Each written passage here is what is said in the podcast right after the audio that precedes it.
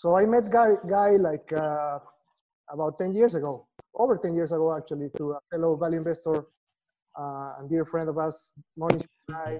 And uh, since then, uh, of course, we all pray at the Buffett and Buffett and Munger Church. And uh, since then, we get together twice twice a year, basically, someplace in the world, and uh, we discuss some investments, we discuss our lives, we discuss world affairs.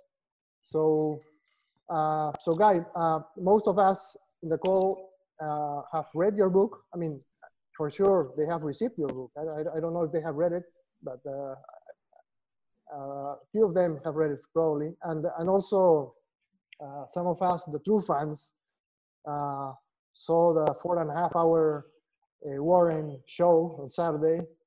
Um, so to start to start this off, um, I'll ask you some questions and then uh, and then I'll open the floor for, or, or the screen in this case, for Q&A. Um, so how is, uh, how is uh, uh, social distancing Zurich style? uh, just to get a sense, so we got 41 people on the call. How 50, many, how many? 57 now. Oh, okay. How many, who, yeah. how many saw the Berkshire meeting? Do you know?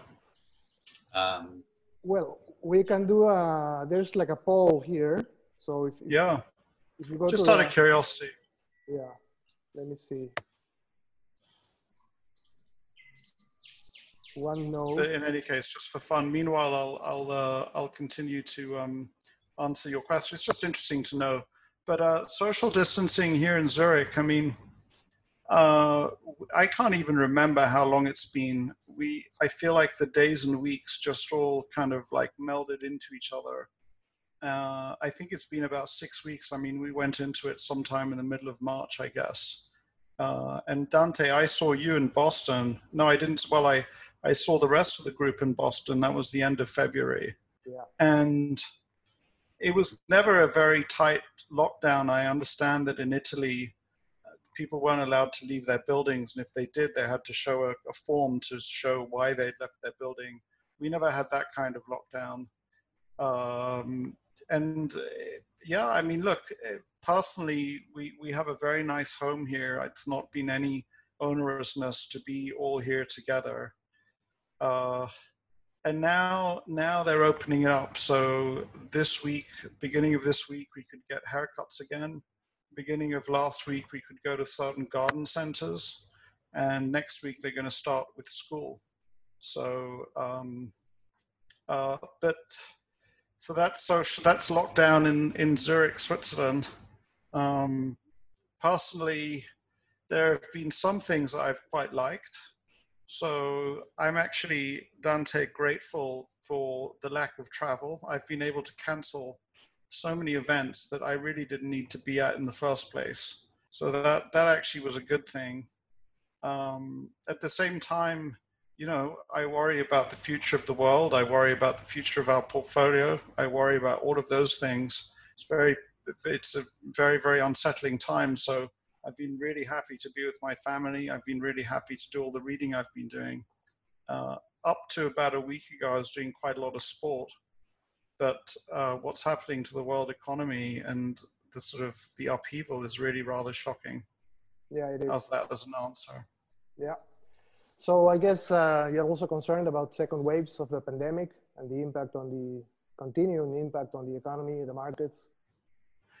I mean, I think that my my experience of um, uh, what is the word of uh, panics is that you know I, I mean first of all going into this and this i guess gets more interesting for this group i said to myself hey i survived the global financial crisis of 2008-9 uh, that's the last time i'll ever see anything like that in my lifetime. Uh, now i've come to understand that we have to expect that once in a lifetime crises happen every 10 years. Yeah. so that that was a shock to me and that was um, difficult for me going into it. And I think that uh, about um, a week before the markets tanked, I started to understand that this thing was growing ex- exponentially. And I was sending WhatsApp messages to my family telling them to shelter in place. but I never, I didn't expect such a huge impact on the markets. I didn't make the connection between what was going on uh, with the virus and people having to shelter in their homes and the impact in the markets. And so, and then even then, I was constantly saying to myself, uh, certainly be fearful for my parents, for example, who are in their 80s, but I didn't have, I didn't expect such a strong impact on the economy or on uh, the markets. And I've constantly underestimated that all the way through.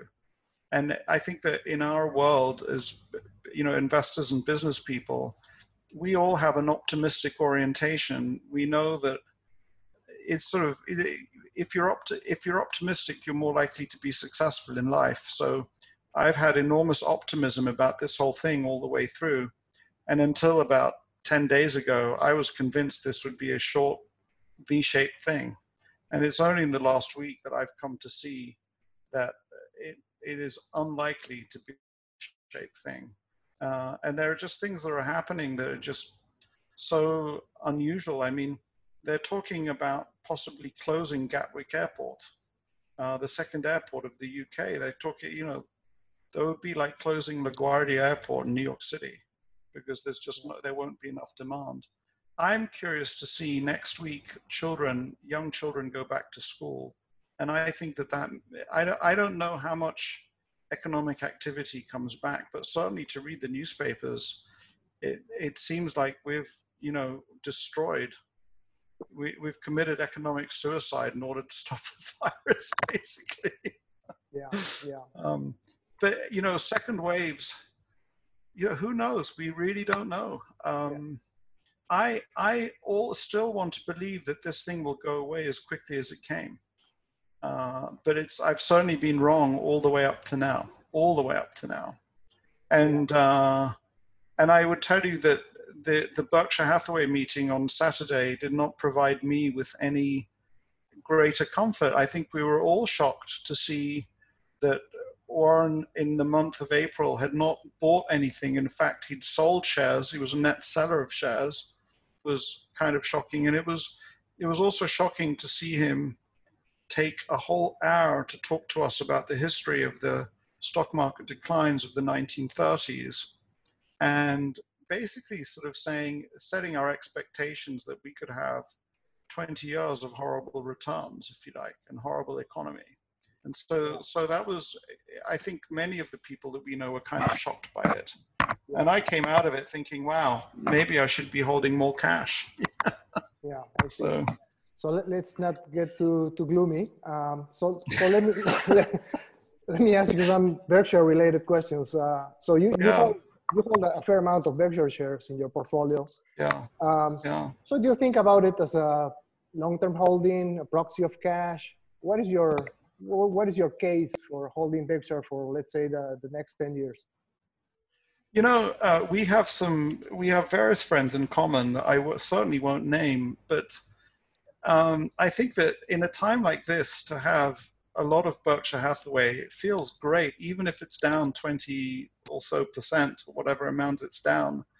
Um, you know, this is such a big crisis. Who thought, Dante, that in our lifetime, we would have not just the global financial crisis of 2008 9, but this pandemic? And, you know, there was an article somewhere that even the moat of Berkshire Hathaway is being breached by this. I mean, I think that part of the shock that Warren Buffett has is that he never believed that he would have See's Candies not selling candies. He never believed that he would have many of his businesses just not producing. He never believed that Precision Castparts would have half of its sales taken to close to zero because it's all to the to the uh, uh, airline manufacturers. Um, yeah. I can't remember your question. It was a good question, but it just went out of my head. Yeah, I mean, you, you hold shares. And uh, so what's the case for, you know, if, if you tell somebody you to hold this for 10 years, Warren is not going I mean, to be along for that long. You know, he's 90 already. Oh, let's be realistic. Yeah, that, that's, yeah, I mean, look, I, I kind of think of the portfolio that I hold. A lot of people make, some people make fun of me for it, but um, you know, at least half or more uh, of the portfolio is in companies that will even survive this financial crisis or this pandemic without any problems at all. In the case of Berkshire Hathaway, yeah, you got to assume that the day you buy it, Warren Buffett is no longer around.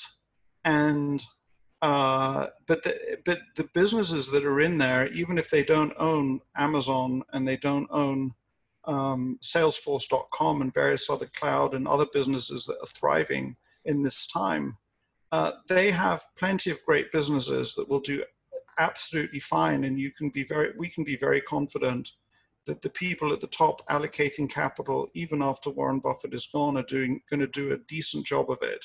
And so, what's the likelihood that it turns out a return that is somewhat better than the S&P? It's a very, very good chance, and you have to put the money somewhere.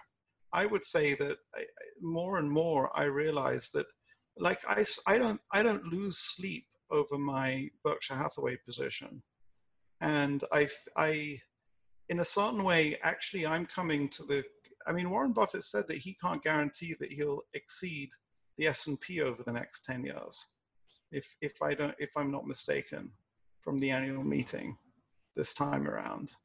But, you know, do you want, do you, would you rather be in the S&P and have maybe some more volatility or be, have more worries?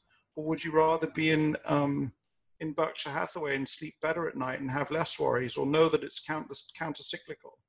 That when the right moment comes, they'll be able to deploy a lot of capital but there was certainly i mean i don't know if warren was aware of quite how downbeat he was yeah yeah you know. Let's not forget that it's a new medium for him. He's never done uh, a tv like like a whatever you want to call it a live stream like that before. But the fact of the matter what is perhaps that's the way he is. He was downbeat. But that doesn't mean that the company is not going to have a great um, outcome over the next 20 years. I yeah. think it'll have a very good outcome. Yeah. Uh, so, so um, you, talk about this in your book about your, you know, becoming a value investor or learning to become a better value investor. So, if you have to summarize the main lessons from Buffett, Munger, and of course you had lunch with them, not, not with them, but with Warren especially. So, for the group, how would you? Yeah, yeah. You know, before I go there, I, I'm certainly happy to answer that, but I'll just give a couple of from both from the observation of Buffett and also from my um, observation of myself in this crisis. I mean, you know, um, Warren sold the airlines. He bought them at about for about eight billion dollars. I think that they the, the prices of the shares. I haven't looked at it closely. Approximately doubled on him. Then this crisis hit, and he sold them for a for a discount. I'm not sure if those numbers are exactly correct, but um, you know, one could have said, "Look, Warren, it's eight billion dollars that you invested. Yeah, so you're going to have a tough time for the next five or six years, but probably there'll be great opportunities to fund them, and you'll come out of the other side of it." And you know, a long time horizon is what Berkshire's all about. But I think that he just went to sleep one night and he just said, I just, I don't want the mental energy of owning this. And so one of the things that I learn in this crisis is that it's really important to size your positions and have cash levels that make you feel good about your life on a daily basis. And, uh, you know, so it's okay if, if somebody is owning, you know, if the crisis comes and and you realize that you you've got too much inequities, it's okay to sell it down. You know, don't don't beat yourself up over it. It's something that I've learned from this. So, you know, I went into the crisis with four or five percent cash. I'm now at ten percent cash, and in another couple of weeks, it'll be probably twenty percent cash. And I'm not saying that that's the best position from a pure return standpoint, but I'm that's just what's going to make me very comfortable, and it might even go to 30% cash. And I'm and actually feeling comfortable in that way and being prepared for a world in which everything goes to hell in a handbasket is a is a good feeling for me. So, um, and I didn't I didn't see that as clearly before, and I think that's part of what Warren's doing. He feels great. he doesn't like what's happening to the world, but he feels great with a, right now with 140 or so billion dollars in his pocket, ready to go. I mean, the lessons from the lessons from the launch um, that you know I, I just want to go back to that because it, it's something that i've been learning is this idea of just position sizing. You just it's really really important to get the position sizing right. And that's you know that is in relation to how much cash you have how wealthy you are what other investments you have. And you know you can you can make mistakes on the downside, but you can also make mistakes on by having positions too big, basically. And when you see yeah. that they're not the right size, then change them. You know, the stock doesn't know that you own it. It's okay to do it. Yeah. So um, that's a huge lesson for me. Um, you know, lessons lessons from from the lunch. Uh, I don't know, nothing, you know, you have to forgive me, Dante. It's 10 o'clock at night. I, I know, I know, yeah, yeah. Yeah, yeah, yeah. But you know, and, and, what we could do, Dante, is that, uh, you know, for the seminar that I did before the Berkshire meeting, I shared some personal photos from the launch. I could bring them up and I could show them to the group if you like. I don't know if you want to do that. Yeah, while we talk, uh, yeah. So I have another question here. Uh, so we all know that uh, failure is, is a better teacher than success. Um, yeah, un- unfortunately. can you teach some of the lessons from bad investing experiences? Well, you had a bad, a big ordeal with uh, this public company, Horsehead, along with Monish, right? And uh, you took it all the way down. Um, yeah, I mean, there's that is a great example of um, bad position sizing. I mean, there was not much. So I'm ready for you with the photographs. If you want me to share some of them, I'm happy to do it. Just so yeah. you know. Um, you can, yeah, you can share them uh, while, while you speak. Yeah. Uh, then, then I'll want to talk about it. So I'll yeah. answer this question. Then I know, we'll share. I know. I know. Yeah. Um, so uh, uh, lessons from Horsehead. I mean, there are actually, I, yeah, there are two big lessons. I had this sort of so, like so, ideological. If you can tell the group uh, the, the background. Yeah. You know, um, I I pay close attention to what smart people in my life do, or I try to. And uh, this Indian friend Monish had um, quite a, a, very large position in this company, Horsehead Holding. I believe that he was either five or ten percent of the company. And the more I, I studied the company, the more I felt like I could see that they were going to transform the economics of a particular part of the steel business. And um, there were many good things that were happening. It's just that they were building this plant. And the plant got delayed and delayed and delayed. And at a point where um, there was a sudden decline in the price of zinc, which is their uh, the primary product that they sell, uh, it turned out that the plant that they were building was never going to be ready and that they'd spent more money than they had. And um, suddenly, within a period of three or four months, they were going to make, do a bankruptcy filing.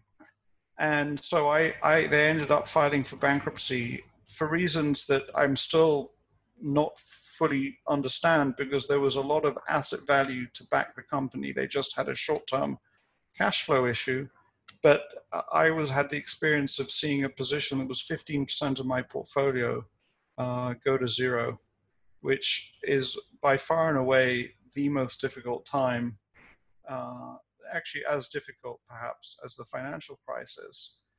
And you know, if in retrospect, two huge lessons. One was that it's quite possible if I'd have been closer to the management, then um, I I would have maybe seen this coming and I think it really taught me to disabuse myself of the idea that one shouldn't speak to management. That's uh, just a really bad idea. Uh, it is important to speak to management. It's just important to get the timing right and to get the content of those conversations right. And the other, I guess, the other huge, huge lesson for me uh, is is position sizing. I mean, I had uh, even before the financial crisis, I had some significant losses in my portfolio it didn't matter. I'd sized the positions right. And I have I have an ownership position in a credit rating agency in India that is down probably 50% on me. Uh, but that's fine because I, I made it a small position and I plan to own it for a very long time. And I hope the company will get a lot better. But because it's the right size, it's absolutely fine. So, but those two lessons have taken me a long time to learn. I've been doing this 20 years and I still don't understand how to size positions, you know? Yeah, yeah, yeah. But uh, you also took this all the way to bankruptcy court. and, uh, and was it a good well, use so, of your so, time? Yeah. So, so that, that part of the so so the part of that story is that you know different investors have different um, personalities, and so when this thing went to zero, and I didn't believe it should have gone to zero at all. I feel like the management they gave up at some point trying to save the company for the shareholders and started cooperating very actively with the creditors without letting the shareholders know that they were doing that. I felt like this was outrageous. And, um, you know, some people have the personality that they say, well, I lost that bet, I'm going to move on. Yeah. And I felt like I couldn't do that. And so I, um, I fought the bankruptcy without the real resources because the, the real uh, if the, at that point the company owed 200 million dollars. And if i would have had 200 million dollars i could have paid off the creditors and taken control of the company. But i didn't have that 200 million dollars but i still believe the company was worth more than what the creditors were giving it credit for. And so i i fought that at the bankruptcy court. So for what it's worth bankruptcy court takes a company that is filed for protection from its creditors and has the power to award the company, for example, to the creditors in um, payment of its debts. Yeah, yeah. And I came along to the judge basically and said, you can't do that. The company has value for the creditor, for the equity holders. And actually, in the final, I mean, we still lost the company, but actually, the valuation that the judge came to did have some value for the equity holders. Interestingly yeah. enough. Yeah. Um, I mean, what I would say is that I, I learned an enormous amount through that. And Dante, I, my personality is, is that I had to do that. I could not have done it any other way. And I don't regret doing that at all. And, um, you know, and I'm, I'm, I'm obviously I would have preferred an outcome where we would have won uh, in the final trial. Uh, but I still would have done it even if I knew up front that we wouldn't win yeah, yeah, yeah. I felt, and and you know why? Because I felt like my reputation was on the line. Many people had followed me in there, and I had to fight. I had to do everything I could. I could live with myself if I knew I had done everything I possibly could to try and save the equity interest. And that's what I did. I can look at anybody in the eye and say that I did that. Yeah. And um, yeah. Yeah, yeah. Well, you can tell I, I know most of the answers, but uh, um, yeah. So, you want to show us the pictures now? Oh yeah, yeah, sure. So you need to give me the screen share. Uh, you can do it yourself, I think. Screen share, share screen. Uh, let's see.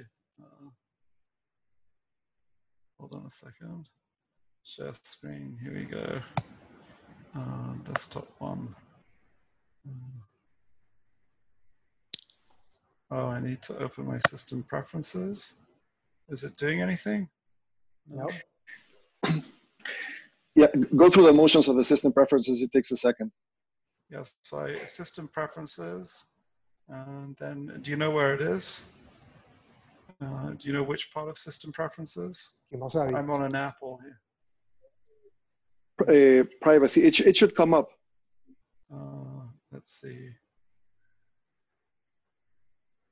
Privacy, grant access. Okay, let's see. Oh, there we go. Okay.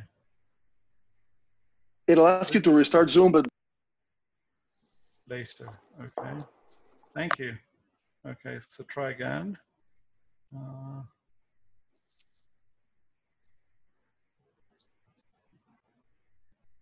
yeah, we can see them now. It wants to record. You can see it. Okay. Yep. So there we go. I mean, this is this I don't know how many. Have you seen these, Dante? You've probably seen them. But, yeah, I've seen them. Yeah. So, so it's just funny because uh, I don't think these are in the public domain. But uh, so that's the room at um, Smith and Wollensky's, and you can see Warren Buffett over there and Monish's daughters left and right. and you can see that I'm having a whale of a time. And that's my wife, and this is the back of Monish's wife, uh, Harina, and Monish is out of the picture. But for what it's worth, I had a cold at the time. I was a little sick because I was so nervous about meeting him, and I so wanted him to like us. And you can see the Diet Cokes everywhere. In retrospect, I wish I'd ordered a really expensive wine. well, not an expensive wine, but a nice wine in any case. Uh, and there we have um, Monish's daughters look so young; they're now fully grown. Yeah. It's amazing. Yeah. And I don't remember what's going on there, but uh, and now they have on the walls there. I'm sure you've been there, Dante. There's some plaques uh, with. Um, so what else did I? Well, that that was the little room, and you can see that Smith and Wollensky's in New York, and uh, people could people in the tables outside knew that we were having that lunch. They were kind of enjoying watching us from a distance. But uh, and the time went by so fast. Yeah. It was kind of frustrating how fast it went by. What else did I put up here? So then about the, the following year, we got invited to Warren's office and he gave us a tour. And so we got these photographs. So this is in his office. There's a photograph of his dad. Interestingly enough, his wife had died, but no photograph of his wife. And there was nothing in the too hard pile. So I, I sort of said, Hey, Warren, you got to put something in the too hard pile but um, uh, not a very large office, and apparently these blinds are always down. He just never looks out of the looks out. He has no interest, and uh, pretty straightforward office. I mean, not much else to look at. Um, and this is kind of like in the lobby of his office. So I can't remember exactly how it goes there. I think Debbie's office is. I, can you see my mouse? Yeah. I think Debbie's Debbie's office is somewhere here but this is kind of like a reception area. It was interesting to see us. Nobody gets to see the wizard, not nobody, not know how. So he kind of gets a lot of visitors, or people try and visit him, and uh, he tries to sort of like get them away from him. Uh, and there's there's Monish on that visit, and we had a, this sign made. So this is apparently is one of the big football teams. They have play like a champ today in their changing rooms, and he had this sign made. So of course we went and got the same sign made. And uh, that's us at the Berkshire meeting. If I would have known, actually, Dante, I should have pulled up some photos with you. There's Becky, us with Becky yeah. Quick. Yeah. She was very nice to us at the first meeting after we had the lunch, but but then she kind of, well, she had other bigger fish to fry, I guess. Yeah. Um, that's that's Monish and Laurie at the at the Berkshire. That's my wife, and that's the four of us. Um, that's probably my favorite photograph, actually. Uh, and there's Debbie Bosanek. So Warren Secretary. Uh, yeah, that's um, uh, Debbie's secret sauce. Uh, um, oh, there's so that, that's I mean, before the launch with uh, Buffett, I really didn't know Monish very well. This yeah. was on a trip to India where we visited one of the Dakshana dorms. Yeah. And uh, this is somebody else that I got to know through Debbie Bosanek. Her name is Gillian Segal. She wrote a book called Getting There and um, so I kind of and she's actually much she's really friendly with both Warren and Charlie and Bill Gates. It's kind of crazy. Yeah. And um, uh, Laura Rittenhouse is another person yeah. I got to know. Yeah. This was Phil Town. Yeah. Uh, uh, that was I don't know. Yeah. Oh, that was. Sorry for the noise, but. Uh, Who's that? That is uh, that was Rose Del Rios, who was the former treasurer of the United States. Oh. And this is at the Buffett brunch. So this is at this sort of like um, after the Berkshire meeting. Yeah. Uh, he invites some people. So I don't know. Why did I show this? Uh, there's a an author. Forgive me for the. Shut up. Yeah. Uh, so. so anyway, there you go. Just a few photographs. You're stalking Tim Cook there. Yeah. So let's uh, switch gear, gears. Um, let's talk a, a, bit about the economy. So you, of course you have a degree in economics, and uh, we're. Uh, so how do you judge the sustainability um, of the you know the QE infinity? Um, so I don't know if you, if you want to reflect on that and walking us through the yeah. economic implications that you see. So first of all, let's start with uh, QE because that's perhaps the easiest thing.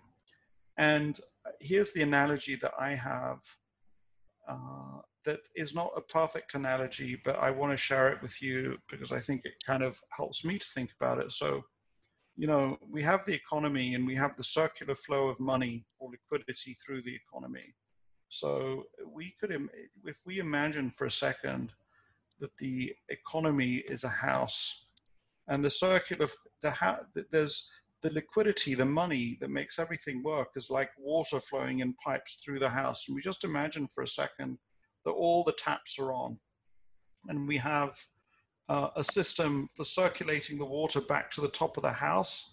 And then it flows through all sorts of different pipes into sinks in the bathroom, into the shower, into, and what we need for a happy house in this special world is that the water's flowing nicely and in some sinks it's half up and in other sinks it's one quarter and that's kind of like liquidity flowing through the system if you like. And then there's there's uh, something that takes the water from the top and recycles it back from the bottom and recycles it back to the top. Now you know something that we've never really seen before half the taps in the house are switched off. Uh, that's effectively what the lockdown does. It stops activity left right and center and suddenly baths are emptying out, basins are emptying out. Uh, and so the Federal Reserve is running around with buckets of water trying to fill the different tubs. And now somebody comes and says, oh, the Federal Reserve shouldn't be doing that. I think my point is that the Federal Reserve is pushing liquidity into places where liquidity is dried up.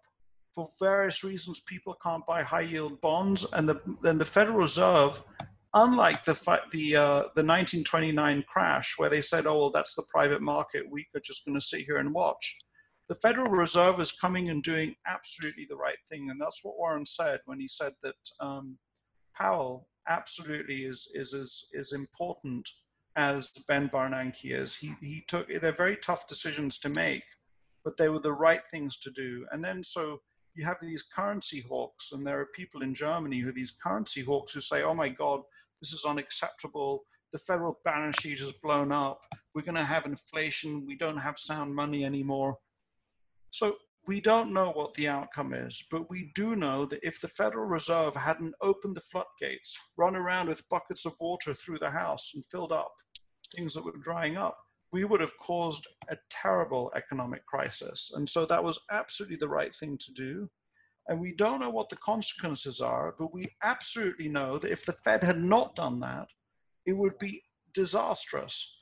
And I actually think that it's very likely that the Federal Reserve will figure out, and other central banks will figure out, how to withdraw the liquidity once the economy restarts. So I, I actually, you know, the, the fact that the Federal Reserve balance sheet has expanded by so much is a very positive sign, actually. It shows that we have policymakers who have learned from previous financial crises, who understand how to keep the economic machine going, and are doing the right thing. So there, there I don't have an issue at all. Okay. And then, uh, you know, so if you go to the real economy, uh, I mean, it, it's shocking. It's absolutely shocking to see 25 million unemployed. You know, that is just a scary, scary number. And who knows what the consequences of it are. And if you look at, uh, you know, I mean, my little office, Dante, and, you know, the few mailings that we do, and of course, mm, a lot of that got slowed down or stopped. And now, you know, we want to continue with the mailings, but you know, the post office doesn't want to accept post that is going to countries outside of Europe. We don't have, you know, the things that we want to mail out, we don't have. So our little office supply chains are disrupted. And if our supply chains are disrupted, I can't even start to think what supply chains look like in the broader economy. So the disruption there is is enormous. And I was, well, I was already three or four weeks ago, sort of saying, look, we need to, this is going to, the damage from the economic shutdown is going to be greater than the damage from the loss of life uh, because of the virus. And so I think that, I mean, when I look at it, I just say there is a very high likelihood that we have an enormous recession, huge, huge recession. But having said that, I think that there is a part of the story that the newspapers and the financial press want to scare us uh, more. Well, they, it's not they want to scare us more; it's that they want to sell newspapers, and so the headlines scream, Yeah. and we're in a fearful state. And so it's not going to be as bad as those headlines say. The reason why is that again, government spending is going to stabilize. It's not going to. It's not going to replace the spending that is lost. And but but government that there's it's it's in times of recession, government stabilize the economy. And Warren Buffett said that the sort of the, the net worth of the United States is around. He he, put it I think at a hundred trillion dollars. And um, you know, for the country to spend in this crisis uh, five trillion dollars uh, to help it get through is something that the country can afford to do. So, but having said that, it, I, it would have been ideal for us to go through this crisis somehow without shutting our global economies down. And I think that it's still not clear, Dante, whether you know it may be that that we don't get a second wave, or the second wave is very attenuated and the economy actually roars back pretty quickly. We can't rule that out. It's very possible that that, I mean, I wouldn't rule it out. Yeah, No. uh, it's also an election year. So, how do you assess the impact of uh, Trump winning or losing? So, there, there, are a lot of people. So, you know, amazingly enough, uh, it's not clear that he's, I, I, it's not clear to me that he's going to lose uh, because you know, I'm not the average American elector. And there are some people that I respect very highly who think that he's a great president, or the, the what they would say is they, that you know, the argument is he's a he's a terrible person, but he's actually, when you look at many of his actions, he's not such a terrible president. I think that you know one of the things that I'm reminded of in watching the Berkshire meeting that I take away from it is that what we have to do as investors and business people is not you know we we don't have to be for trump or against trump like him or dislike him. We just have to uh, observe. And the fact of the matter is none of us knows who's going to be reelected. He may reelected he may not be reelected. Um, you know he may be pumping up the stock market right now in order to improve his chances of reelection. He may have given the directive out to every single person uh, in in who has any influence to say these markets have to be, stay strong at least until I get elected and re-elected, and then we could, then you can let them go. Uh, that is just one great yeah. big unknown, a huge unknown, and that that is that is what makes me, uh, you know, I I will certainly feel very happy to have around twenty percent of cash in my portfolio. So yeah, and the the real answer to that is investors, so so it's not so much, you know, do I know what's going to happen? Of course I don't. But given the uncertainty, what's the level of cash that I want to hold to be ready for all yeah. whatever comes? Yeah, some some uh, have some uh, somewhat related question to this that I got from from somebody on the call. Uh, which main assumptions uh, for a value investor have you changed with COVID? What are you adjusting on your models? Yeah. Um, so, so very much on the portfolio management side, uh, we talked about that. How, um, yeah, you know, the, the, the extreme importance of getting position sizing right, because if the position is the right size, it's not going to affect me too much uh, if there's there's sudden extreme drawdowns. Um, you know, I, am you know, it's a great question. I, I have to say that I'm still shocked uh, at the idea that the airline industry is going to take it three, at least three years or more to come back. I, I, I, I still can't quite believe that because, yeah, I just, I just can't quite believe it. But I think that the other, so that's one, you know, I that's an adjustment that I'm still making. The other adjustment that I think has taken me so long, I mean, I've been, you know, Dante, I just bought shares of the products of the cloud computing products that I use. Uh, so you know, Dropbox I use a lot. Uh, Salesforce we use in our business. Um, you know, the, the returns in those companies would have been so great.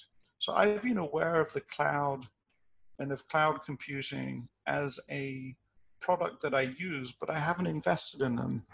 And what we see now is that they are far more central to our operating system, our economic operating system, than so many other companies that maybe were central to our economic operating system 20 or 30 years ago. So yeah. uh, it's not maybe an update to my models, but you know, the economic realities of which businesses are driving the world forward has changed, and I think it's taken me because I've learned so much from Warren Buffett, and but but I've kind of discarded those ideas as investable ideas, and that is a great shame. So you know, I've been spending time in the last few weeks uh, researching cloud computing companies like Salesforce, uh, in addition to Amazon, Google, and some other ones that probably people I hadn't heard of until I started researching them. Uh, you know, yeah, I, I, I, I regret not owning them. I, I wonder if they're cheap enough now, but I'm certainly going to be paying a lot more and closer attention to them. Yeah, I, I think. I mean, I mean, most of what you are saying is uh, like consensus. I think uh, not reflected on the market, but uh, yeah. But if, because if you ask, if I ask you uh, what sectors will be the winners after this crisis, uh, which one will come out uh, stronger? Um, yeah, I mean, everybody knows that the airlines for, for a few years are going to be down pretty bad, and uh, the restaurants and all, you know, hospitality. But is there something that somebody else is not looking at that maybe we as value investors we like to look where nobody else is looking? Yeah. yeah.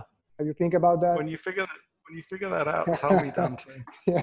Um, I mean, it was look again. It was really shocking to see that Warren had not bought anything, and in a certain way, that that has led a lot of people to believe that you know the other shoe is not yet dropped. But not not, not uh, even Ted or Todd, and, and they have this uh, discretionary fund. I mean, like I guess they manage like a ten billion or so, and they haven't done yeah. nothing either. So that's also remarkable.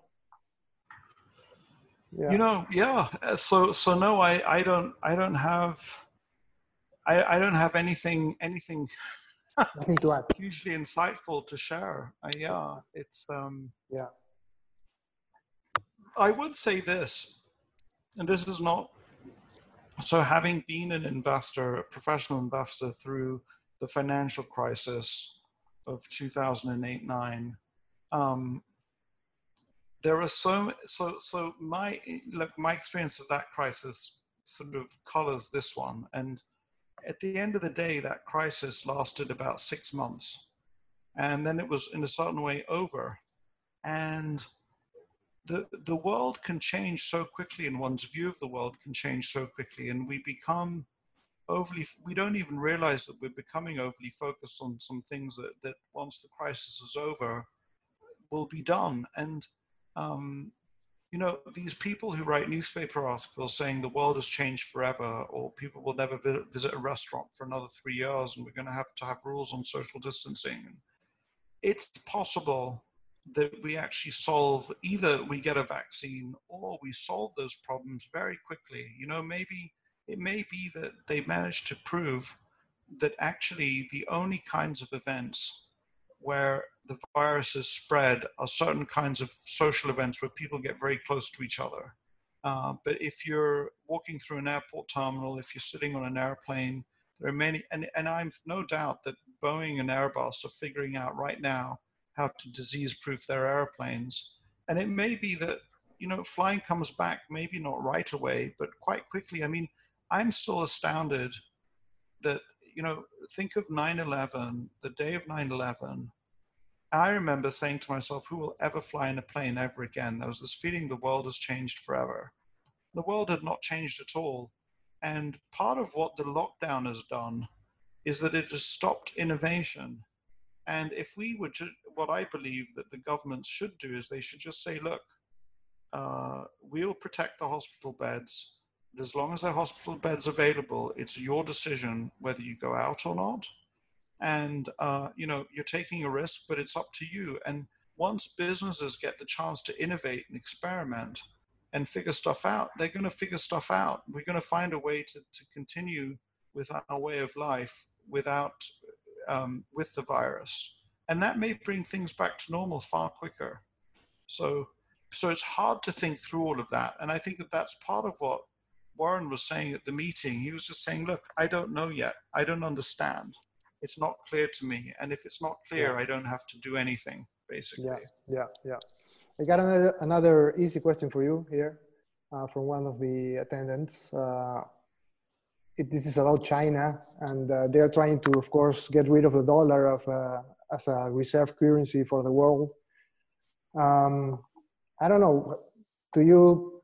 I guess you don't. But uh, how do you assess that in terms of China and the real? I mean, the geopolitics of China and the U.S. You know, locking horns and you know there are so many things that are happening there So you know, we we both revere Charlie Munger, and yeah one of his statements is is that the United States and China have to learn to get along. There's no other option. And while that is true, I have to say that, uh, well, um, I have I I am not a Trump supporter. I promise you. But I happen to believe that China covered up the origins of the virus. I think that I have plenty of evidence that shows that I've read. There's plenty of evidence that shows, at minimum, they covered it up, and at worst, uh, um, it originated in the lab. We can't prove it, and so you know, we cannot have a world in which any country can engage in experiments with viruses that could then come and impact us. So I think the world has a big issue with some of the work that was going on in China around viruses. Um, I think that if I understand from reports that I've read, there were real issues in getting personal protection equipment, PPE, from factories in China. And I've read stories that say that China was not playing fair in a certain way. They were they were kind of saying, "We'll only supply this these things to you if you behave in a certain way." And I think that that that has revealed to people how much we were relying on China, and so that is very very likely to change. I don't think that the dollar is going to lose its reserve status anytime soon because you have to be in order to have reserve status for your currency, you have to treat people fairly and you have to have a system that people trust. And I don't think that people trust China in the same way. So I don't think there's any danger of China becoming the global hegemon where, you know, the United Nations, instead of things being decided at United Nations, they're decided somewhere in China.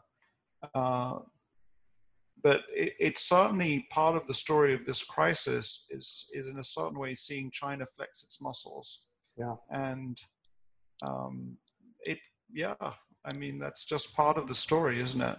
yeah it is so another mac- macro question this is about gold uh, well we are value investors so i guess how That's would you okay. explain what's our take on the gold as a safe haven Um, you know, uh, it's shiny and uh, it's very nice to look at. I've I've never owned gold, and so um, for the person who's asking the question, the, the, this is straight from Warren Buffett's mouth. I'm not. I'm, I'm almost repeating word for word. Is that the thing that makes us rich? So if I if I look at if we look at any list of rich people in the world, uh, I don't think there's anybody who's on that list because they owned gold, uh, because they bought and sold gold. Uh, it's not what makes it's not what creates wealth. And as Warren says, the gold just sits there and you can look at it, but it's not producing stuff. The people who are at the top of the Forbes lists or the rich people's lists, by and large, are people were in great businesses for long periods of time. So in the United States, I think of people like the uh, Walton family who owned Walmart, or I think of the Kroc family who owned uh, McDonald's, or you think of the Buffett family who own who owned Berkshire Hathaway, and so you you want to have your your the vast majority of your savings in I think productive businesses, businesses that can grow long term the way Walmart and McDonald's and others have and did. Um, and then, you know, the question is, how do you hold cash? Uh, what ways do you do it? I mean, Warren Buffett, he, he was very clear. He said, you know, they won't own commercial paper even. They Yeah. buy treasury notes, T-bills, obligations of the U.S. government. Some people say, I don't trust the U.S. government. I want, I want gold. Uh, but the price of gold fluctuates, and you have to pay tax on the capital gains if you, if if if you have them. But look, Dante, it is gold is a way of holding cash, you know. And if you want to hold gold, I mean, it's a lot of work basically because you're not expecting a return on it. So, and if you're looking for protection for inflation, I think there are other better ways to get protection from inflation. Yeah. Um, So we are getting closer to 4 p.m. Um, I have a few more questions here. I don't know, maybe we can keep going. Maybe some people, if, Yeah. if they have something else to do, they can disconnect. Um, um, so maybe we, can do some more, uh, um, I mean, some quicker uh, or shorter answers. Um, so when, when you are analyzing and making an investment decision, do you rely on the opinion of analysts or do you, you rely on, on your own uh, work and opinion? yeah. That's So I think that the way I used to be, Dante, is that I was very suspicious of um, anyone who wasn't me and who wasn't somebody that I respected. And the, the analogy that I've used in terms of either using research or talking to management is, you know, the using a chainsaw. A chainsaw is a very dangerous instrument. You easily cut off your arm or a leg with a chainsaw without thinking too much. And so, but you know, my reaction in the past was, oh, therefore, uh, I should never touch a chainsaw. But if I'm in the forest and I need to cut down a tree, to take out my penknife to not use the chainsaw is ridiculous. And it's a dangerous tool, but you should use it. So I think that all of these things, talking to management, talking to analysts, reading analyst reports, are um, in a certain way dangerous tools because they have probably an axe to grind. They're trying to convince us to do something. Yeah. But like the chainsaw, that doesn't mean we don't look at it. We we read the instructions, we understand the dangers, and then we use it. Of course, we use it. We need all the help that we can get. I think the key is not to not to speak to management first and take what they say as gospel truth. Yeah. Not to listen to the management to the analyst first, but to first of all learn as much as one can about the company, Yeah. and then speak to the analyst, then speak to the management. So I think that you know all of these things. The answer is you have to acquire as much information as you can, and you have to be intelligent about it. And Yeah. you know, just going to Horsehead, Dante. You know, I regret never visiting the company in um, their plant because I think that if I had visited their plant, I would have talked to some of the people. I would have maybe met somebody in the cafe. I would have exchanged business cards. I would have asked questions. I may have picked something up. Yeah. And um, uh, and so yeah, you want to take information.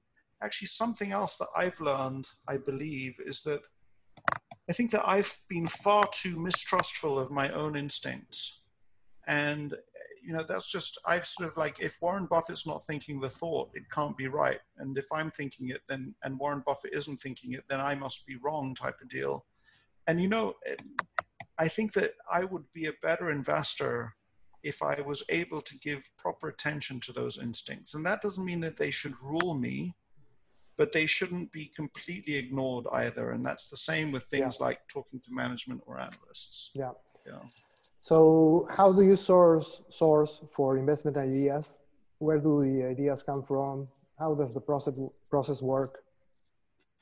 So um, uh, uh, the um, uh, you know Warren Buffett, the way he answers a question like that is he says, "Well, I just start at the A's." Yeah. And so his just for everybody's benefit, that is a way of not answering the question. But I think that um, the the um, there's no the, the the thing is we have to use all of our intelligence and all of our abilities and all of the particular things that we have in our lives to um, move forward with that project of coming across the very best possible investment ideas. And I'm reminded in either the first or the second Gulf War, this famous general Norman Schwarzkopf was being asked by a journalist, you know, which way are you going into Iraq? And, and Norman Schwarzkopf answered the journalist by saying, let me tell you, we're going underneath, we're going around, we're going over every way you can think of us going into Iraq, we're going in that way. And I think that, you know, when it comes to investing, you know, any any potential source of an idea is potentially a good source. And somebody who is intent on becoming better should not rule out any of them, whether that's value line, talking to your friends, attending the Berkshire meeting. It's all part of that search. And um, so, what do you know? What do I do? Is is perhaps more interesting. Uh, I try to read the letters of other managers uh, and try and understand and see what's going on. I just I just received a letter, the letter of a guy called Scott Miller from Greenhaven yeah. Asset Management. Yeah, pretty good. In it, he described. Yeah, yeah, he's a lovely guy. In it, he describes three small companies, and I'm going to go and read up on them and try and understand. Yeah. You know, in, in another, I, I, I discovered that Mike Burry is uh, one of my investors used to work at a company called GameStop. And Mike Burry, the famous guy from the movie The Big Short, yeah. is uh, a reg- he's he's a five percent shareholder of GameStop. So there's something going on at GameStop that I want to go and look at and pay attention to. So at the same time, when I was taking a shower this morning, I was thinking to myself, well, when I have 20% cash, that'll be $40 million in my fund. Because by the way, Dante, I'm no longer at quarter of a billion. I'm at 200 million, just to be clear. Uh, a little more, but uh, you know that's life in a big city. That's all right. Uh, and uh, I was asking myself, what company could I find which have maybe a hundred billion dollars worth of debt that is now because they're stressed as trading at 50 percent uh, of the value of the of the face value of the debt, where I could maybe acquire control of the company 50% of the face value. So I had that thought in the shower, and I said to myself, you know, why don't I pull together a screen on Bloomberg in this case to see what comes up? So I'm going to do a search for companies yeah. with approximately 100 million dollars worth of debt, and and just see what comes up. And so I'm looking at that. But something else that I'm doing is when I do those screens, I'll get five candidates that I'll look at. Most likely, every candidate is going to be a piece of shit. Excuse yeah. my language. Uh, but I'll write to the managers of those companies anyway. I'll send them a copy of my book and a copy of the annual report. So you can see that I am I am doing I'm finding is it's the same as Norman Schwarzkopf. Keep yeah. working as a line of attack uh, until you see a better way to do it you know and i'm trying to improve yeah so so how, how do you uh, handle uh, i mean or avoid information overload i mean there's there's a lot of publications and books and blogs and you know so there's a lot of information. How do you manage that? Your so, of information so in, in, in all honesty, you know, first of all, the, the, the easy and fun answer to give you is not very well, but I'm seeking to improve. And I think that we have to, again, there's no substitute for approaching it, the task with as much intelligence as one can. So, you know, I, I, I've started experimenting with Twitter as a research tool because you can connect to all sorts of people via Twitter. And I see some economist, some Helsinki economist who's writing some things. So I go and read what he has to write and it grabbed my attention until I finally figured out I can classify him as a kind of uh, an economic commentator like the Boom, Doom, and Gloom report, the guy in Hong Kong. So, you know, one needs to classify one's sources and ways of doing research until you find uh, what is most useful and what is not. And so, um, uh, so you know, um, if there's an industry that I'm interested in, funny enough, I was I got a book on Southwest Airlines, which finally was on, and I, and I was like, I was like, oh great, I'll finally learn more about Southwest Airlines, even though it's not really investable for me right now. Certainly, yeah. it was a really bad book. I mean, I, I was not impressed with it at all. I actually threw it away. but books are a great thing to read. I think, you know, look, Dante, I'm not very action oriented. So in information overload, there's only a certain amount of time that you can research and read in a day. And uh, at some point, we have to make decisions. I mean, and uh, yeah, I, I don't know if there's, I, what I would say in terms of structuring my days, Dante, is that I my I try to do sport first thing in the morning because if I don't do it in the morning, I'll never do it. And then I try to get as much reading as I possibly can in because once the phone calls start and responding to emails, that's a non-stop thing. And so today was a pretty good day. I, I read three or four hours. I had a big pile of papers on my desk. I was reading on some cloud computing companies. Uh, I had some, you know, whenever I see something interesting, I print it out to read. I read Metro Bank's annual report, um, uh, the UK bank. Um, I read Salesforce annual report today. But, um, you know, in a certain way, it's not so much information overload, it's just trying to learn enough that at some point I'll be able to make a good decision, you know? Yeah, yeah. I don't know if that's. I th- yeah, uh, I think uh, Eric wants to ask a question. You can turn your mic on. Great, thank you, Guy. You hear me? Loud and clear. Okay. Um, looking after a country as ours, Peru, Yeah. where we have a demographic bonus, something like the US in the 50s with uh, baby boomers. Yeah. So we have a steady growth in the population and many kids growing and coming into the market, earning their, their salaries and spending for the next 20 or 30 years. Yeah. So in that sense, uh, I, I want to take a, an approach to real estate as a, as a asset class, which is the biggest one in the world, and how it um, take advantage of this situation in behalf of this hedge against inflation, which real estate has, as well as giving a cash flow for the next years, and the appreciation that bring an environment of baby boomers. So my question is one, the asset class state in this environment. And number two is instead of selling and going into cash, taking advantage of low interest rates. I've been involved in a few transactions when I get financing with a, with a 30 year uh, period for a, a balloon payment and only, only interests for the period.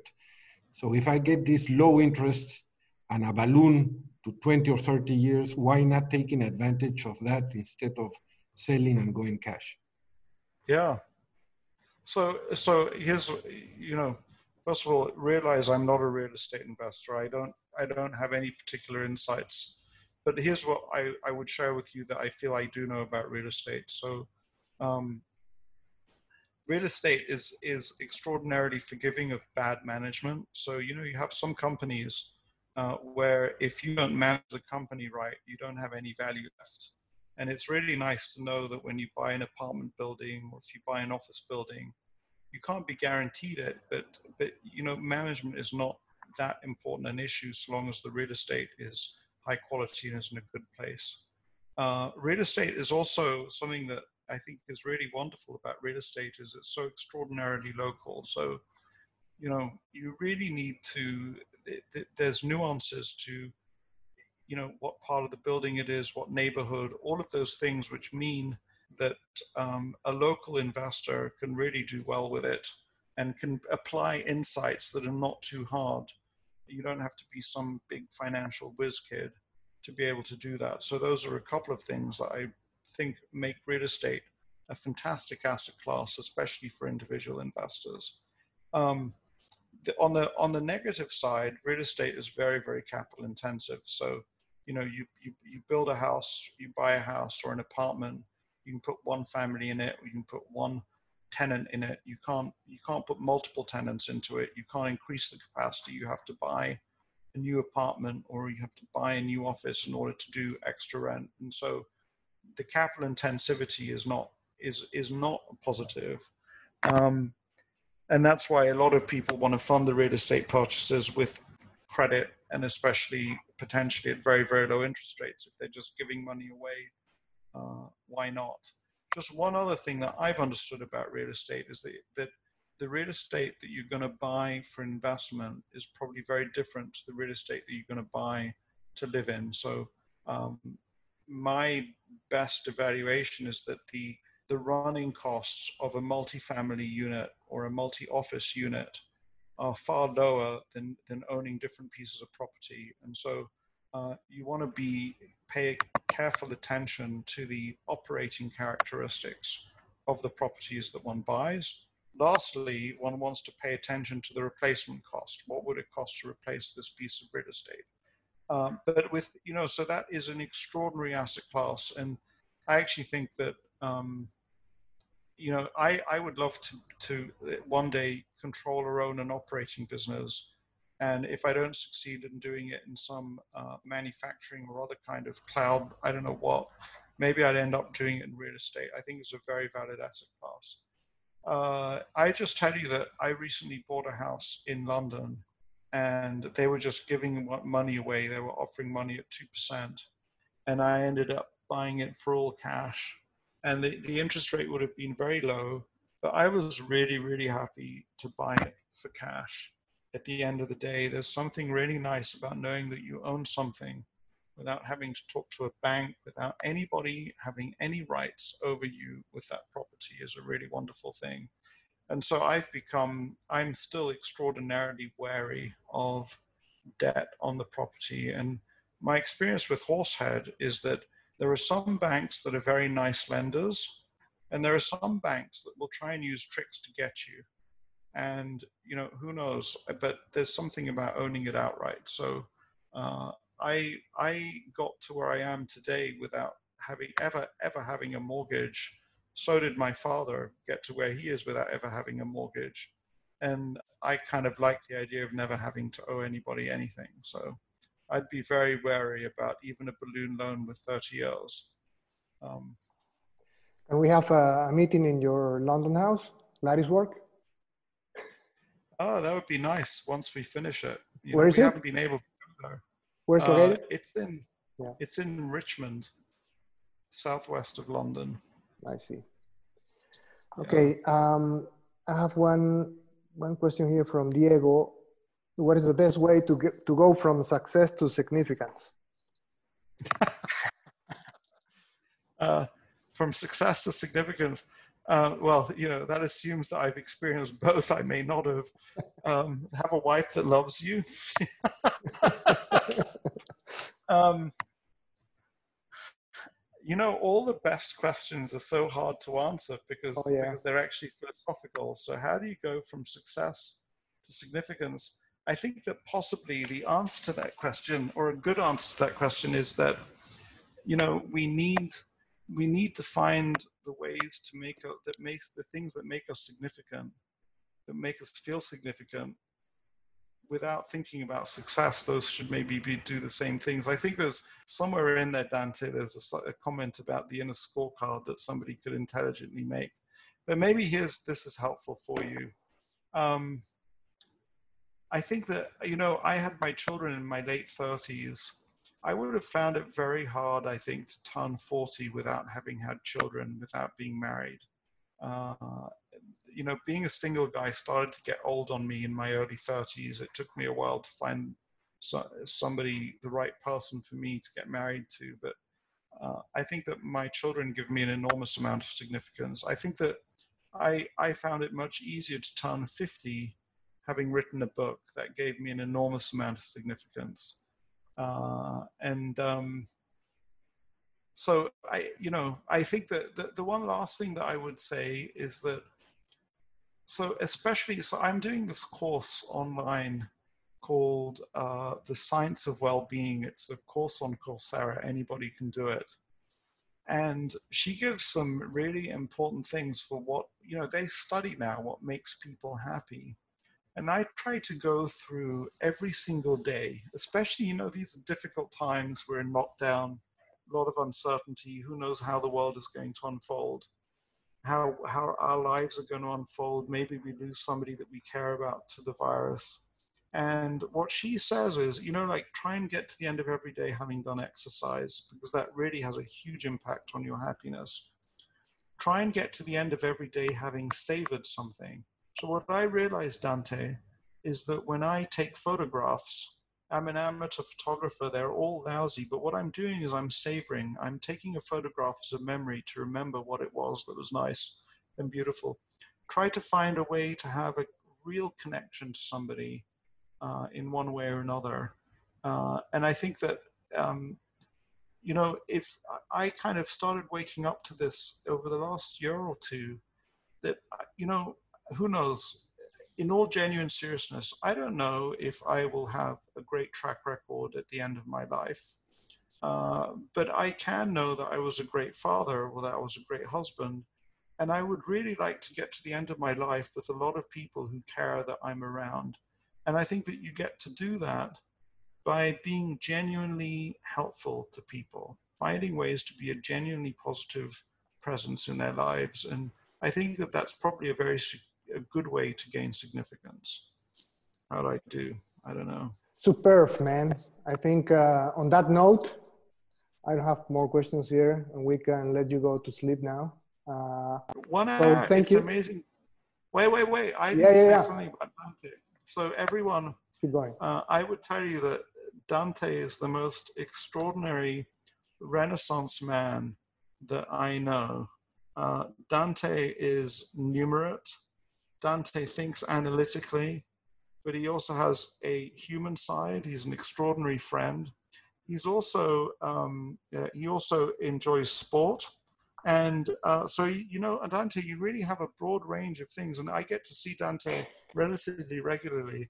There are so many things that the group of us who see Dante envy in Dante. You have the most extraordinary family, and it's beautiful to see you gaining significance by sharing a resource who's a friend of yours, in this case, me, uh, with some of your friends and some of your network, and that's really lovely, and it's a it's a great thing that you're doing. And um, uh, please, everyone, be a friend to me by appreciating Dante he's a force for good in the world. He's certainly a force for good in Peru. I'm blushing here. I'm blushing here, man. gracias, muchas gracias. You're interested. No, no, oye, una, una cosa más. En castellano. Pero en inglés. En, en español. So, en español. Entonces, el último Berkshire Hathaway, reunión de Berkshire Hathaway Omaha, yo me decidió por la primera vez de correr el 5K, 5 kilómetros. Y Dante se decidió de hacerlo también. Y me dijo al empezar que va a quedar conmigo hasta el final. Pero desde el primer kilómetro yo fue, para mí 5 kilómetros es 45 minutos más o menos. Para Dante es 15, posiblemente 20 minutos. Entonces, después del primer kilómetro, Dante me dijo, oye, Guy, estoy aburrido con esta velocidad, te veo al final. Y eso fue. Pero, ok. Ok, my friend. Corre mucho mejor que yo.